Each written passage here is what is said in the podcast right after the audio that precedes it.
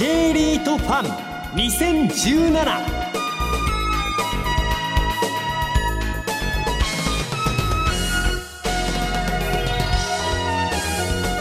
この番組は1月28日に東京証券取引所で開催した J リートファンの J リート IR プレゼンの模様をダイジェストでお送りします。この時間は都市型商業施設と東京のオフィスに重点投資を行う複合型リート。証券コード3279アクティビアプロパティーズ投資法人 IR プレゼンです。アクティビアプロパティーズ投資法人の IR 活動の一環としてお送りします。証券コード3279アクティビアプロパティーズ投資法人 IR プレゼンです。東急不動産アクティビア投信株式会社常務取締役細井成明さんです。どうぞ皆様大きな拍手でお迎えください。早速でございますがアクティビアプロパティーズの中身についてですねご説明を差し上げたいと思います。リートの中でもですねまず一つの一つ目の特徴これはあのスポンサーが東急不動産デベロッパーであるというところでございます。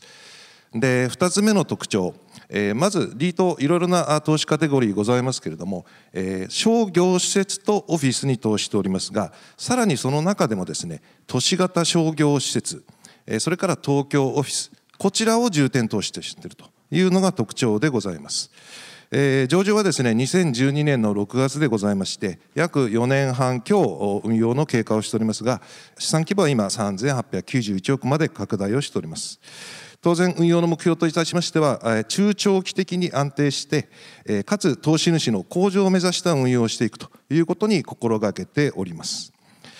え、東儀郎さんホールディングスグループこちらがのスポンサーとなっておりますが我々アクティビはま活用させているというところでございます。え、東儀郎さんと申しますのは不動産仲介でグループ会社でございますが東急リバブルですとかそれからあの皆さんご承知かもしれません。東急ハンズというのも東急不動産グループでございます、え、こういったあ総合デベロッパーが東急不動産でございますけども各グループ会社から我々アクティビアはサポートを受けております。具体的に申しますと、えー、物件の供給それから PM 会社もございますのでテナントさんとの賃料の増額等々に力を発揮していただいております東急コミュニティ、えー、そういったところのサポートを数多く受けてございます。私どもが重点投資にしております都市型商業東京オフィス、え、こちらについてちょっとご説明を差し上げたいと思います。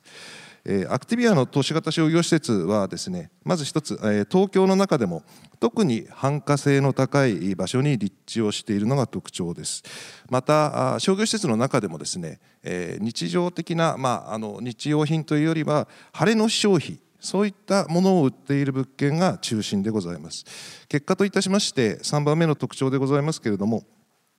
このような物件はですね供給量が少なくてですね相対的に希少性が高いということになってございます。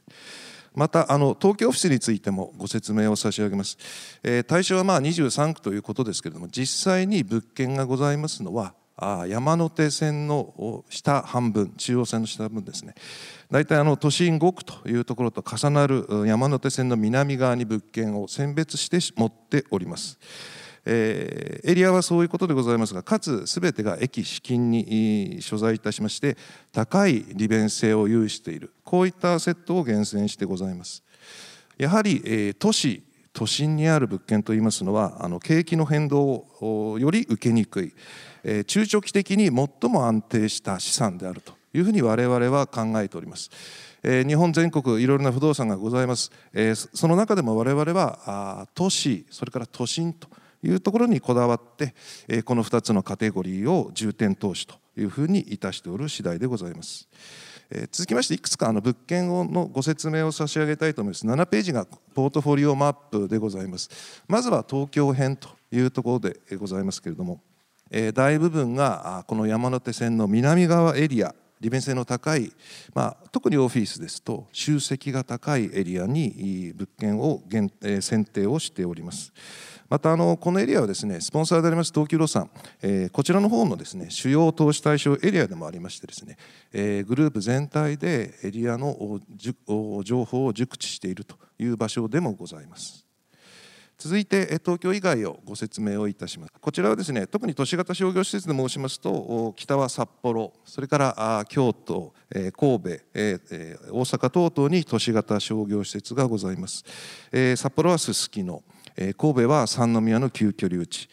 京都は四条烏丸とえそれぞれの都市の中でも特にえ人が集まるところえ繁華性の高い場所にえ立地をしてございます。いくつか後ほど具体的にご紹介をさせていただきます。またあの重点投資以外のアセットアクティビアアカウントと呼んでおるものでございます。具体的にはですね重点ではございませんけれども、えー、カテゴリーで申しますとオフィスについては東京以外のオフィスそれから商業につきましては、まあ、郊外型の商業というのを重点ではございませんけれども競争力ある物件を保有しております、えー、具体的にはオフィスで申しますと大阪は中之島や梅田、えー、それから名古屋の金山、えー、商業におきましては相模原や大森溝の口といったエリアに、えー、このアクティブアカウントを持っております。えー、具体的に物件をご紹介させてください。まずあの1番目でございます。都市型商業のアクティビアの基幹物件でもありますが東急プラザ表参道原宿でございます、えー、こちらの物件は2012年に開業いたしました、えー、地下2階地上7階の複合型のショッピングセンターでございます。まあ、ご承知の通り、えー、あのこちらのエリア、まあ、ファッション的にもそれから情報発信という意味でもですね、えー、原宿表参道非常に皆様からご評価をいただいておりますけれどもこちらの物件についてもえー、いわゆる物を売るだけでなくですね情報発信的な機能も、えー、お認めいただいてテナントさんにお入りいただいている物件です。えー、続いてご紹介するのが東急プラザ赤坂でございます、えー、赤坂見附駅の上に立っております、えー、ホテルを中心としました商業オフィスの複合ビルでございます、えー、こちらはスポンサーとアクティビア 50%50% 50%の共有物件でございます。本物件は、まあ、永田町や霞が関とも隣接しておりまして非常に利便性は高うございます。また後でご説明しますが入居しておりますエクセルホテル東急さん直近では非常に好調を維持しておりまして歩合賃料でもプラスアルファをいただいております。神戸旧居留地25番館でございます。えー、三宮は旧居留地というエリアに位置しております、えー、こちらはですねあの直近ですと、まあ、東京で言いますと丸の内の中通りみたいな形ですね路面にいろいろなラグジュアリーショップの旗艦店が出ているようなエリアでございまして私どもの物件の1階にもですね、えー、ルイ・ヴィトンさんがあのフルラインナップのメゾンというお店を出していただいたりアメリカのセレクトショップのバーニーズニューヨーク。これがあの関西で唯一こちらの我々のビルに出ていただいている。でかつその上はですね細長く建物がなっておりますがオリエンタルホテルさんが入居するという複合型都市型商業施設となってございます。続いてが旧プラザ心斎橋です、えー、ご存知の通り大阪は心斎橋です。建物的には非常に目立つ建物でございまして壁面は実はあの日本最大級の LED が入っておりましていろいろな広告等にも使える物件でございます。あの心斎橋はあの百貨店からファストファッション、まあ、ドラッグストアですとかそれから少しおしゃれなアメリカ村というようなですね、えー、大阪でまあ随一の商業エリアの一つかと思います。以上あの商業でございました。東京オフィスについてもいくつかご説明します、えー、我々の基幹物件であります汐留ビルディングでございます。所在は浜松町駅駅から徒歩3分、えー、非常に、え、新しいですね築浅の大型有料オフィスでございます。こちらの物件のですね我々あの35%を所有しているという状況でございますがこの物件あのスポンサーの東急不動産が他の事業者さんと共同で開発リーシングをですねしたあのスポンサー関与度の高い物件でございます。続いて大崎ウィズタワーご紹介いたします、えー、山手線は大崎にございます。ビルでございます。こちらは2014年竣工の比較的新しいビルでございます、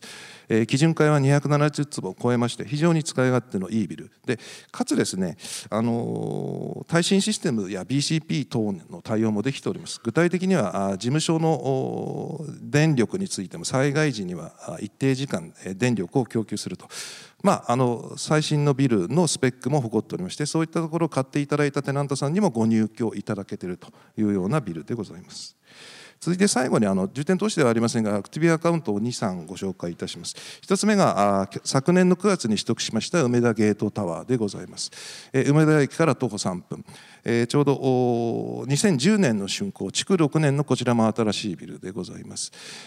最後になりますけれどもオフィスビルの金山名古屋にありますビルです。駅前の最新スペック非常に稼働率も高く推移しております。またアクティブアカウントの中で商業系ということであの底地ではございますけれども尼崎のキューズモールというものでございます。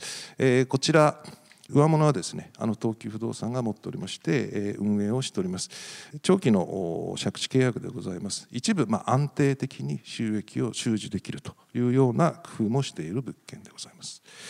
えー、続いてはちょっと外部成長の軌跡について、えー、上場時は資産規模1704億で上場いたしまして、えー、4年半経過後、えー、現在では38物件、えー、3891億まであの外部成長ができております、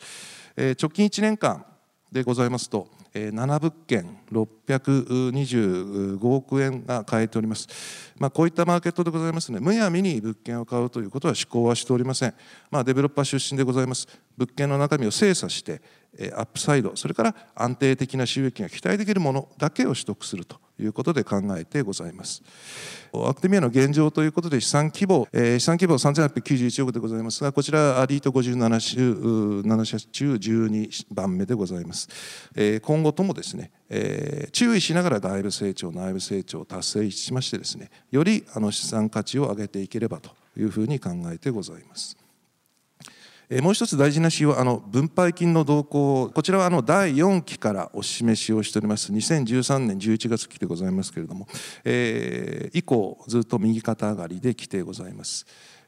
第4期はまあ7000円台でございましたが直近の決算をさせていただいたのが10期におきましては9021円ということで実は半年前にですね9000円を頑張って目指しますというお話を差し上げておりましたけれども内外部成長等々好調でございましてあのこの10期で9000円を突破できております。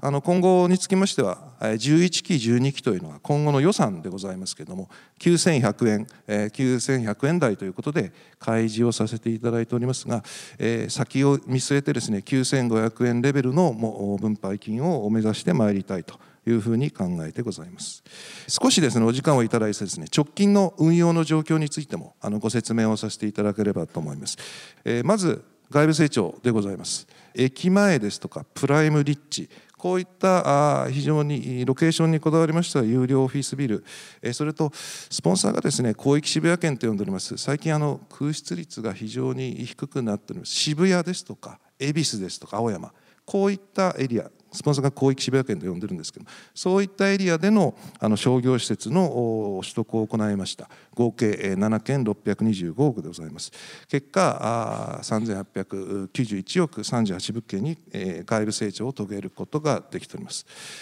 内部成長です。あの全体の稼働率といたしましては99.3%が先期末でございます、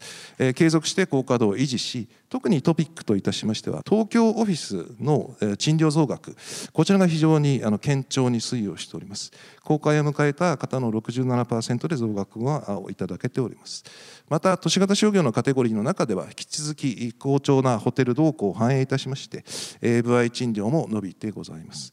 また財務につきましては昨年10月格上げをしていただいておりますし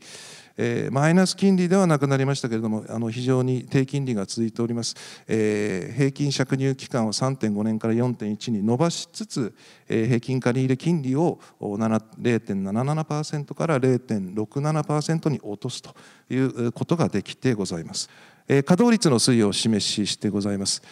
上場来99%以上高稼働を起こっております。機動的なやはり能力の高い PM のリーシングそれとそのベースにあります競争力のある物件を先行してきた結果だと思っております。あの実はあの全体の契約年数もですね平均で8.0年と特に実は都市型商業施設の契約年数が9.6年でございます。商業施設についてはより安定性に重点を置きつつですね物件を選別して取得してきております。非常にあのアクティビアにつきましては、え、内部成長が進んでおります。あの大きな理由といたしまして実はあのレントギャップというのを示しております、え、10期におきましてはちょうど5%マイナス5%あの入ってらっしゃるテナントさんの賃料より市場賃料が5%高いという状況ですですので値上げについてもよりあのお願いしやすいということでしてあの直近東京のオフィスマーケット昨年でも平均で5%賃料が上がったりしておりますそういった部分もございますけれどもやはりより上げやすいそのまあ魅力的なアセットを持っているというのもこの増額が多いという理由かと思っております。えー、続いてあの内部成長のですね今度ホテルについてもあのご説明をさせていただきます。アクティビアではですねホテルが入っている物件が赤坂、神戸、札幌3つございます。こちらの物件の中でもですね、まあ、平均でございますが稼働率。稼働率につきましては90%前後でございまして全国平均よりも常に上回っておりますしそれからホテルの収益性客室の収益性をしますレブパーという指標につきましても、えー、継続して伸びを見せております。あの結果といたしましてですねホテルの賃料形態固定プラス歩合賃料という形態を取っておりますけれども、えー結果的にその歩合賃料がですね非常にあの大きな伸びを見せてございます、えー、直近の運営状況でも対前年プラスという結果を聞いております。我々のアセットについては収益が向上が実現できているというところでございます。えー、続いての財務についてあのご説明を差し上げます。まとめでお話した通り、えー、直近上場以来4年半経過しまして、えー、格付けが WA のマイナスから WA のフラットということで、えー、安定的な運用実績をあのご評価いただきまして格上げをいただいております。またあの平均借入でございますけれども、えー、長くしつつそして安くしているという形でまたこれも収益の向上それから分配金の積み上げにも寄与させていただけております。LTV 等々の推移でございます。直近ですと43.9%という LTV でございます。えー、上場以降ですね、えー、40%から50%の間でコントロールしていくという過度にまあ LTV を上げないということで、えー、運用してまいりましたけども、えー、その通りになってございます。実は東急不動産グループのリートの運用会社が今年の4月1日で合併を予定しております。えー、ただしあのリートの合併ではございません。でかつリートの上に関しては全く何も変わりませんのであの運用会社を合併することによりましてですね運用知識の高度化ですとかそれからパフォーマンスの向上効率化を目指しております、えー、リートの運用方針も変わりませんしそういった形で運用会社を一つにすることでまあ取得ですとか、まあ、バイングパワーを発揮したりそれから運用の効率を高めるということでより各リートの運用向上を目指していきたいというふうに思ってございます。えー、また冒頭ご紹介ありましたけどもあの IR につきましてもですね直近いろんな形で、えー、東京だけではなくて全国各地、えー、いろんな個人ご説明会にも参加をさせていただいております。最後にご案内させてください。あの決算スケジュールでございます。アクティビアの決算は5月11月でございます。えー、年2回、えー、まあそういった意味ではえ3ヶ月後ぐらいになりますけども5月決算のものが8月に配当そして11月決算の締まったものが2月という形で年2回分配金の支払いを行うということになってございます。直近あのアクティビアにつきましては外部成長もできておりますそして東京オフィス一部ホテルの部合での内部成長もできております。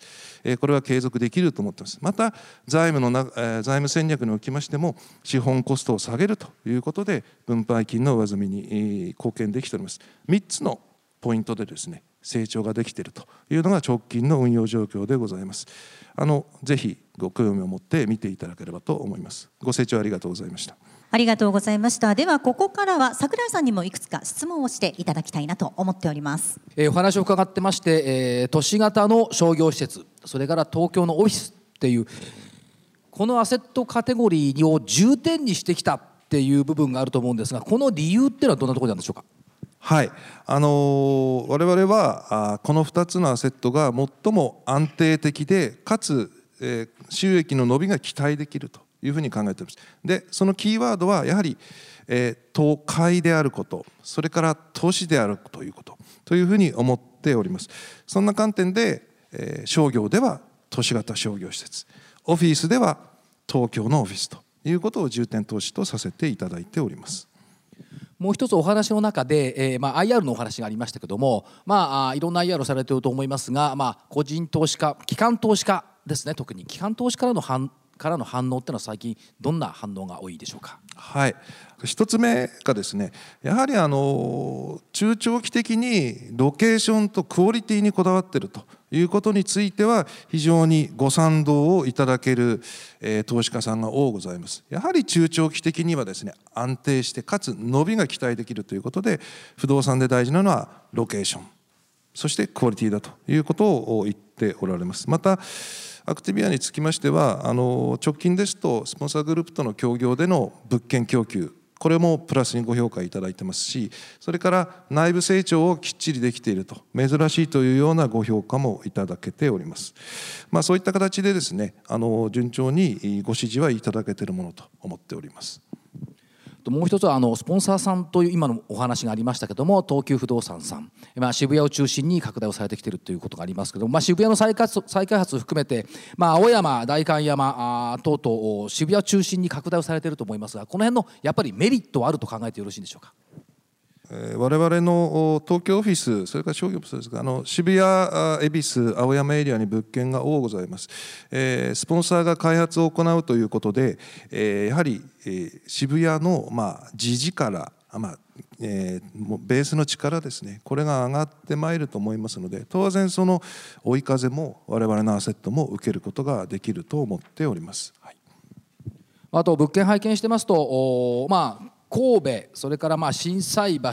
等々やっぱり地方でも中核な拠点が多いですよね。やっぱりこの方針っていうのは変わっていかないってことで見ていいですか？えまずオフィスもそうです。商業もそうです。人が集まってそしてその方たちが活動した。オフィスと商業はその成果をあのいただいているという形です。やはり、えー人口密度が高いところそれから人が多いところこれが優先的なエリアになると考えております。今後の新たな物件ということで考えていくと一番重視する点っていうのはどのあたりになるでしょうか？あのそういった意味ではですね、えーロケーションとクオリティこれは変わらずでございます。またあのアセットの中で言いますとやはり、えー競争力の高さそれとアップサイドというふうに考えてございます。やっぱり従来のようにいプラスして、えー物件のブラッシュアップは図っていく方針これは変わらないと考えてよろしいですか？はい、あのその通りでございます。東京オフィス、すでに先のあの契約も増額賃、賃料増額ができております。ネットギャップまだありますので、ここではきっちりと継続ができますし、ブラッシュアップできると思ってます。やっぱり物件のブラッシュアップそれからさらに有効な物件の取得っていうのがリート時価総額拡大を含めて、えー発展への道というふうに見てよろしいでしょうかあのやはり、えー分配金をお上げていくというところでは3つのドライバーがあると思っております外部成長それから内部成長で一部財務でございます。財務につきましては少し幅が縮小するかもしれませんけれどもあの増資をさせていただくことも含めてですね、えー過去えー分配金6期連続で上げさせていただいておりますけれども同じように分配金の向上を目指してまいりたいと思います。ありがとうございました。どうもありがとうございました。